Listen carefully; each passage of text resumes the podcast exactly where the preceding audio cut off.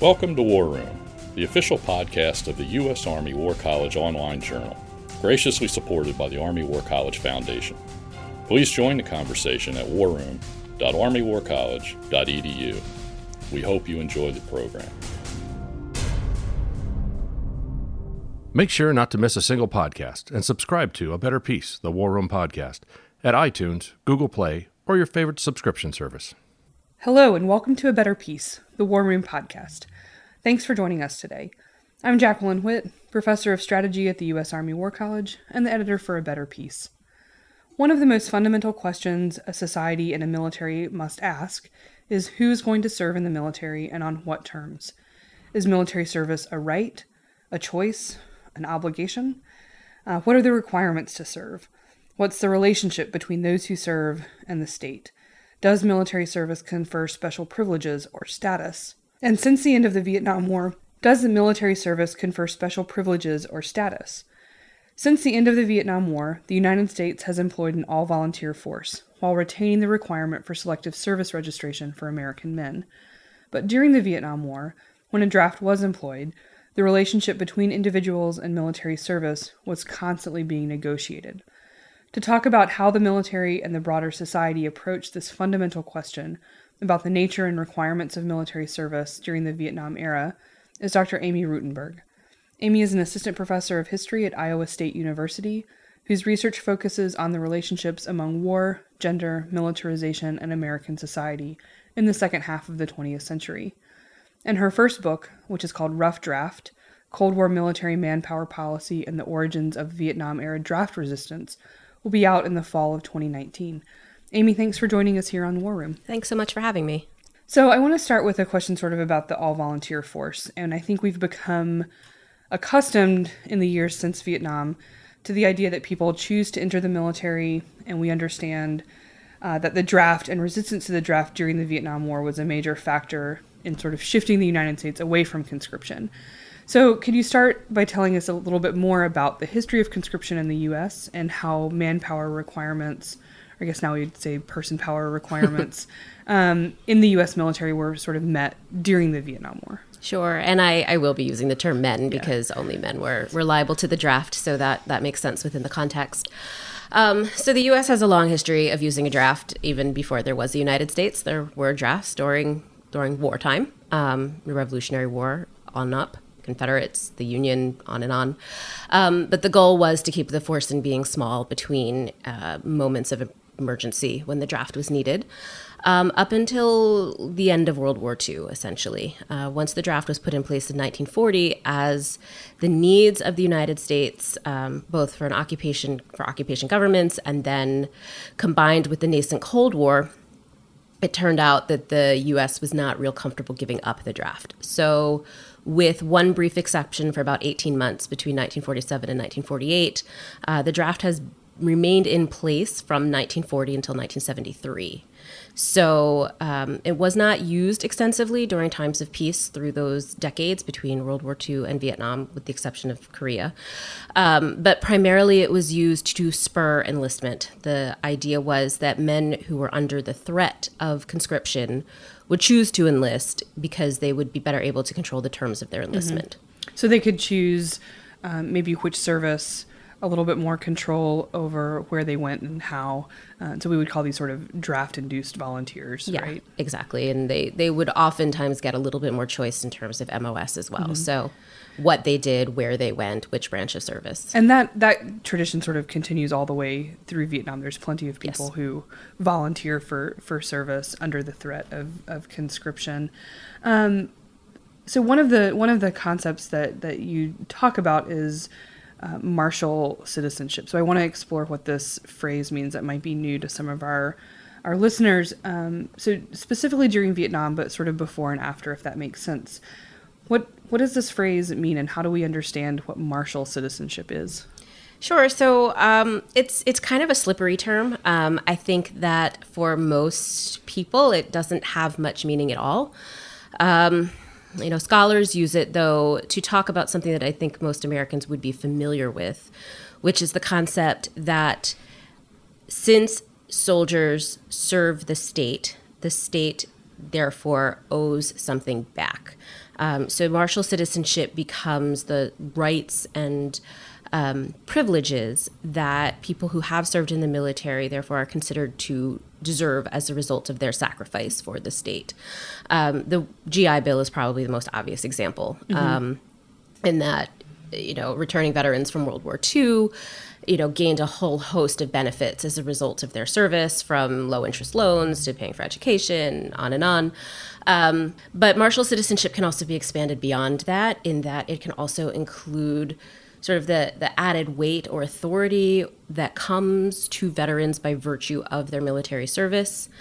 Um, but it's not, it, it doesn't always mean the same thing. Mm-hmm. And by the time of the Vietnam War, um, manpower policies had sort of shifted in such a way that the way that policymakers themselves were using the concept, if not the term, uh, they were being they were applying it to particular groups of people.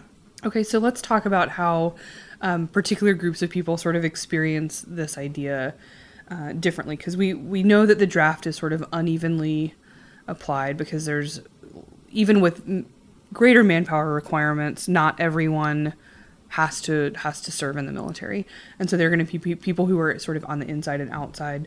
Um, so, can you walk us through some of these different groups and how the concept of martial citizenship sort of is differently applied or differently thought about? Sure. So I would argue that the concept sort of in many people's minds, if, if they're not using the term, definitely the concept has sort of crystallized within the years after the debate over the GI Bill that people who serve in the military deserve certain rights and privileges, um, particularly at this moment, material privileges, um, you know, uh, preferential hiring treatment, the loans, the education, and so on. Mm-hmm. But within the context of the Cold War, there were men who really didn't necessarily need these benefits, as well as the fact that the whole deferment system that get, starts to get put in place from the Korean War forward, uh, the deferments for students, for men in STEM fields, for actually fathers who are breadwinners, the men are deferred because they are acting in the national interests, as opposed to just trying to keep the economy vibrant or or arsenal stocked as during World War II. During the Cold War, which is a lot more technological, it's an economic, it's an ideological war, men as civilians who are in these particularly middle class roles are serving the state. They're defined that way actually by the Selective Service. And by 1955 56, the Director of Selective Service is calling this manpower channeling. That men who can serve the state as civilians are being channeled into these roles by getting deferments. They're essentially being bribed to go so ahead that, and go into So that military service isn't the only way to demonstrate service to Correct. the state. And the reason that I start there to talk about the Vietnam War and the way martial citizenship functioned by the time of the Vietnam War is because the flip side of that coin is that by 1963, the military rejection rate, those men who are being conscripted but who can't qualify, they don't end up being inducted, but they receive their draft notices and can't can't pass their exams, that's being identified as a major problem in American society and a whole host of actors and plans. Uh, the actors, particularly Secretary of Labor Willard Wirtz, Director of Selective Service Lewis B. Hershey, Secretary of Defense Robert McNamara, they begin to identify this rejection rate as a serious problem and look for ways and programs to use military service as a way to, quote, rehabilitate these men. And through military service, these men are supposed to gain job skills, literacy skills, health remediation, all these things that we would call martial citizenship that they're to gain through their service that they can go and take out back to the civilian world. The goal was to strengthen the United States as a whole society um, on the civilian side by using military service to offer martial citizenship to these men specifically. So it becomes a way to sort of Americanize and, and have have these men sort of enter the full, um, I guess, sort of scope of American citizenship and what that what that essentially requires um, for the state. So these are different from draft deferments. Correct. and these are so these are these are determinations about qualifications. Well, it's partially about qualifications because it's at this moment that some of the standards for letting men into the military begin to drop. Um, there are also rehabilitation programs that are piloted through um, induction centers, where when men fail their pre induction exams, they are at that moment referred out for job training and other things, um, which would theoretically, particularly for those men who are rejected for health reasons or literacy reasons, if they could overcome that problem, then they would actually be then eligible for the draft. Eligible for for service. Right. Um, but it culminates with the creation of Project 100,000 in 1966. Okay. So let's talk let's talk a little bit more about Project 100,000 and can you maybe before before we dive into that can you talk a little bit more about who who these men who aren't meeting qualifications whether those are health or um, sort of literacy requirements. So, are there? I imagine there have to be sort of racial and class based Yes, lines that are that are evident in these in these qualifications too. Yes. So the Task Force on Manpower Conservation begins its work in, I think, 64. Um, and basically, what it finds is that um, the men who are rejected for military service are overwhelmingly, disproportionately men of color, uh, some white working class men in the South. Um, so there are vast regional differences, racial differences, and class differences. And the hope is to identify what uh, Secretary of Labor Wirtz called the 25% or so of men who, as he put it, unquestionably caused 75% or more of the nation's social problems. So, the, so then, Project One Hundred Thousand is instituted, and what's it? What's the impetus for it, and what is it trying to do? So there's a lot of discussion around where it came from and why, and I would argue that it it did legitimately grow out of this desire through the war on poverty to strengthen American manhood uh, by creating better breadwinners, by creating men who could earn a living for themselves and their families, and then thus lift themselves up out of poverty. Uh, however, it happened to overlap with escalation in the Vietnam War. Um, so it ends up being kept, I think, for as long as it was, and it operated from 66 to 71. Um, of 354,000 men were brought in under its auspices to all branches of military service, both voluntarily and through the draft. Um, and the purpose um, was to bring in these men who were otherwise unqualified for service, usually because they couldn't pass the aptitude exams, and theoretically provide them training within the military to take back home after discharge. Um, however, they did overwhelmingly end up in infantry positions because they didn't necessarily qualify for other MOS positions. Um, and they were heavily disproportionately men of color. Uh, this is a period of time where, though the numbers fluctuate a bit, the, the overall military is somewhere around 9 or 10 percent African American. New Standards men, who are the men brought in under under Project 100,000, are 40 percent African American. And I did find one document saying that they they wished it had been up to 60 percent.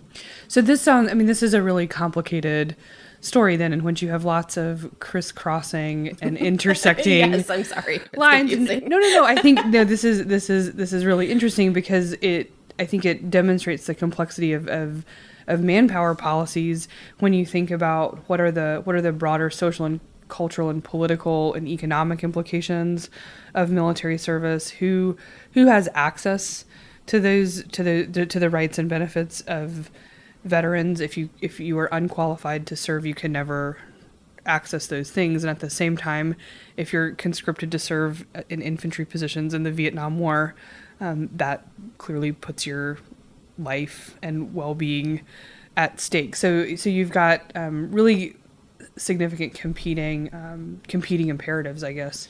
Yeah, and one of the interesting things at this moment in time was that you have essentially what amounts to mostly white middle class men who are being targeted for deferment explicitly, and men of color and and white working class men who are being targeted for military service. which is saying your your your value to the state is Right. is different. And so it appears that right men of color are valuable to the state because of their bodies and white working white middle class men are valuable to the state in in sort of other in other ways I would say that that's how it looked, you know, looking from the out, looking in.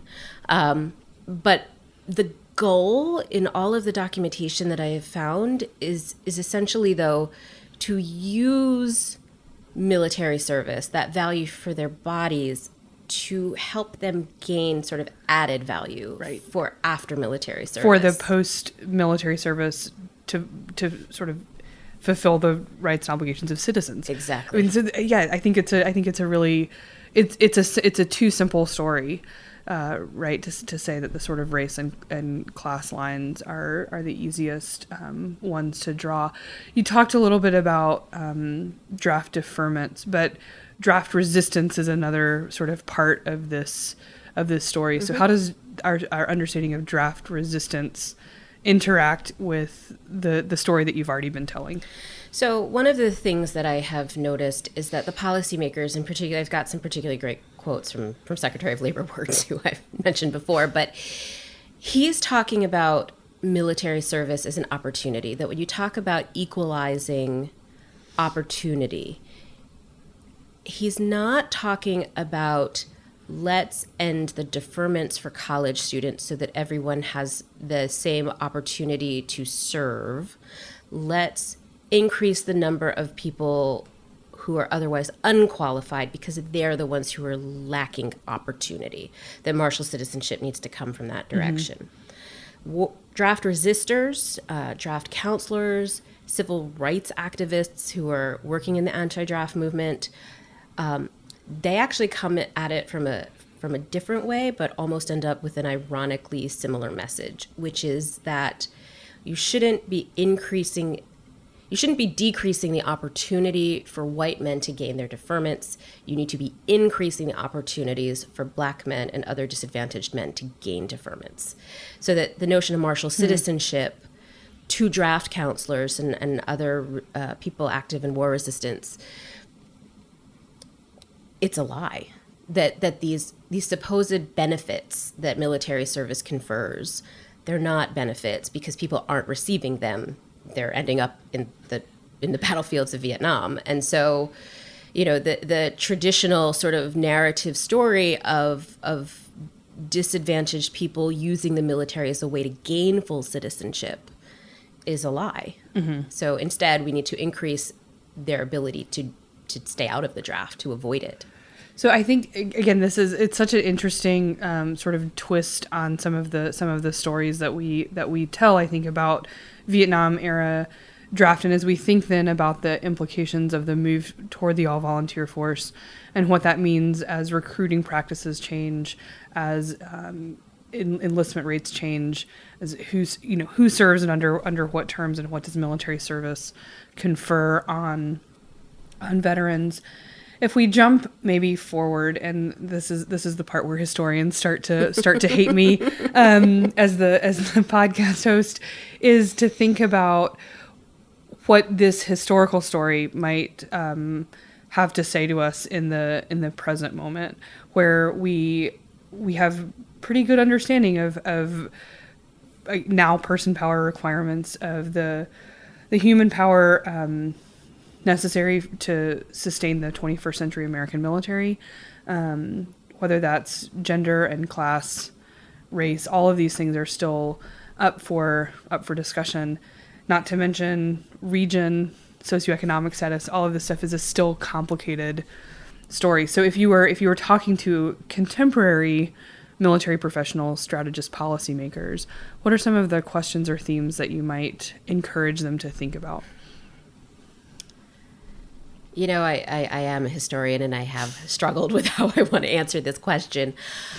Um, I think that there, there is a lesson to be learned about unintended consequences. This entire pyramid of deferments that was put in place through the 1950s and early 1960s was done to meet the needs of the moment in which the deferment was passed, um, to meet Cold War needs in particular, but also as ways to actually thin down the manpower pool because there were too many men uh, as the baby boomers began to come of age, particularly before the United States actually uh, escalated its intervention in Vietnam. They actually need a relatively small number. right. compared And- to the total pool. And as long as men were uh, enlisting, even under the pressure of the draft, very few men actually needed to be drafted. But then what does that say if you have this massive available pool and you only take a few men? Right. Um, so there are unintended consequences that grow out of that. But I think that those unintended consequences, they're related to elements that we don't necessarily think about immediately when thinking about manpower issues. Um, larger social forces, how we um, privilege certain statuses, how we look at race, how we look at class, how we look at gender. Um, and that matters. It, it, it, it, really does matter um, in all kinds of unintended ways. I also think that thinking about what is actually important and what what we feel as a as a society that we owe our service members, it's not obvious, um, and it never was in any given time. That that even in in a post GI Bill world, um, that military members deserve certain things or um, have earned certain rights. Um, if that's something that's important to us as a society in general, then we need to think about how we deploy and protect those rights or those rewards, um, because they they can be chipped away at. It's it's not an obvious thing. As and they're and they're negotiated over time and, and things things change the relationship between the military and the society that it that it protects um, is is always always one that's being uh, negotiated and renegotiated throughout um, throughout time. One of the one of the statistics I think that gets thrown around a lot these days is that um, only about twenty to twenty five percent of Americans are even eligible for military service. Um, it turns out we don't really know where that number came from. uh, it's probably a really squishy number, um, but we use it a lot. And but so, that terror's always been there. I mean, Yeah. going back to World War One, you know, who's eligible, who's not. Right. We're not a fit enough nation. It, it's it's all connected. It's All- it's a hundred years old. no no new no new questions right civil uh, civil war two right the the sort of accession standards and what is what is required for service and that changes depending on the nature of the of the conflict um I, I imagine that if the United States went to war with China tomorrow, we would suddenly find that many more than 25% of the American population is eligible uh, for conscription and eligible for service. So I think asking these these types of questions, thinking about the cross-cutting uh, relationships of race, class, gender, ethnicity, nation, uh, citizenship, all of these things um, matter, and we're still sort of dealing with the questions of martial citizenship um, today. So, Amy, I'd like to thank you for coming, uh, joining us on War Room. It's been a pleasure talking with you today. Thanks so much for having me. And that concludes our program. Thank you for listening. The views expressed in this podcast reflect those of the speakers and do not necessarily reflect the views, policies, or positions of the U.S. Army or the Department of Defense. Let us know what you think. Provide us your feedback, comments, or suggestions through our webpage at warroom.armywarcollege.edu. And have a great day.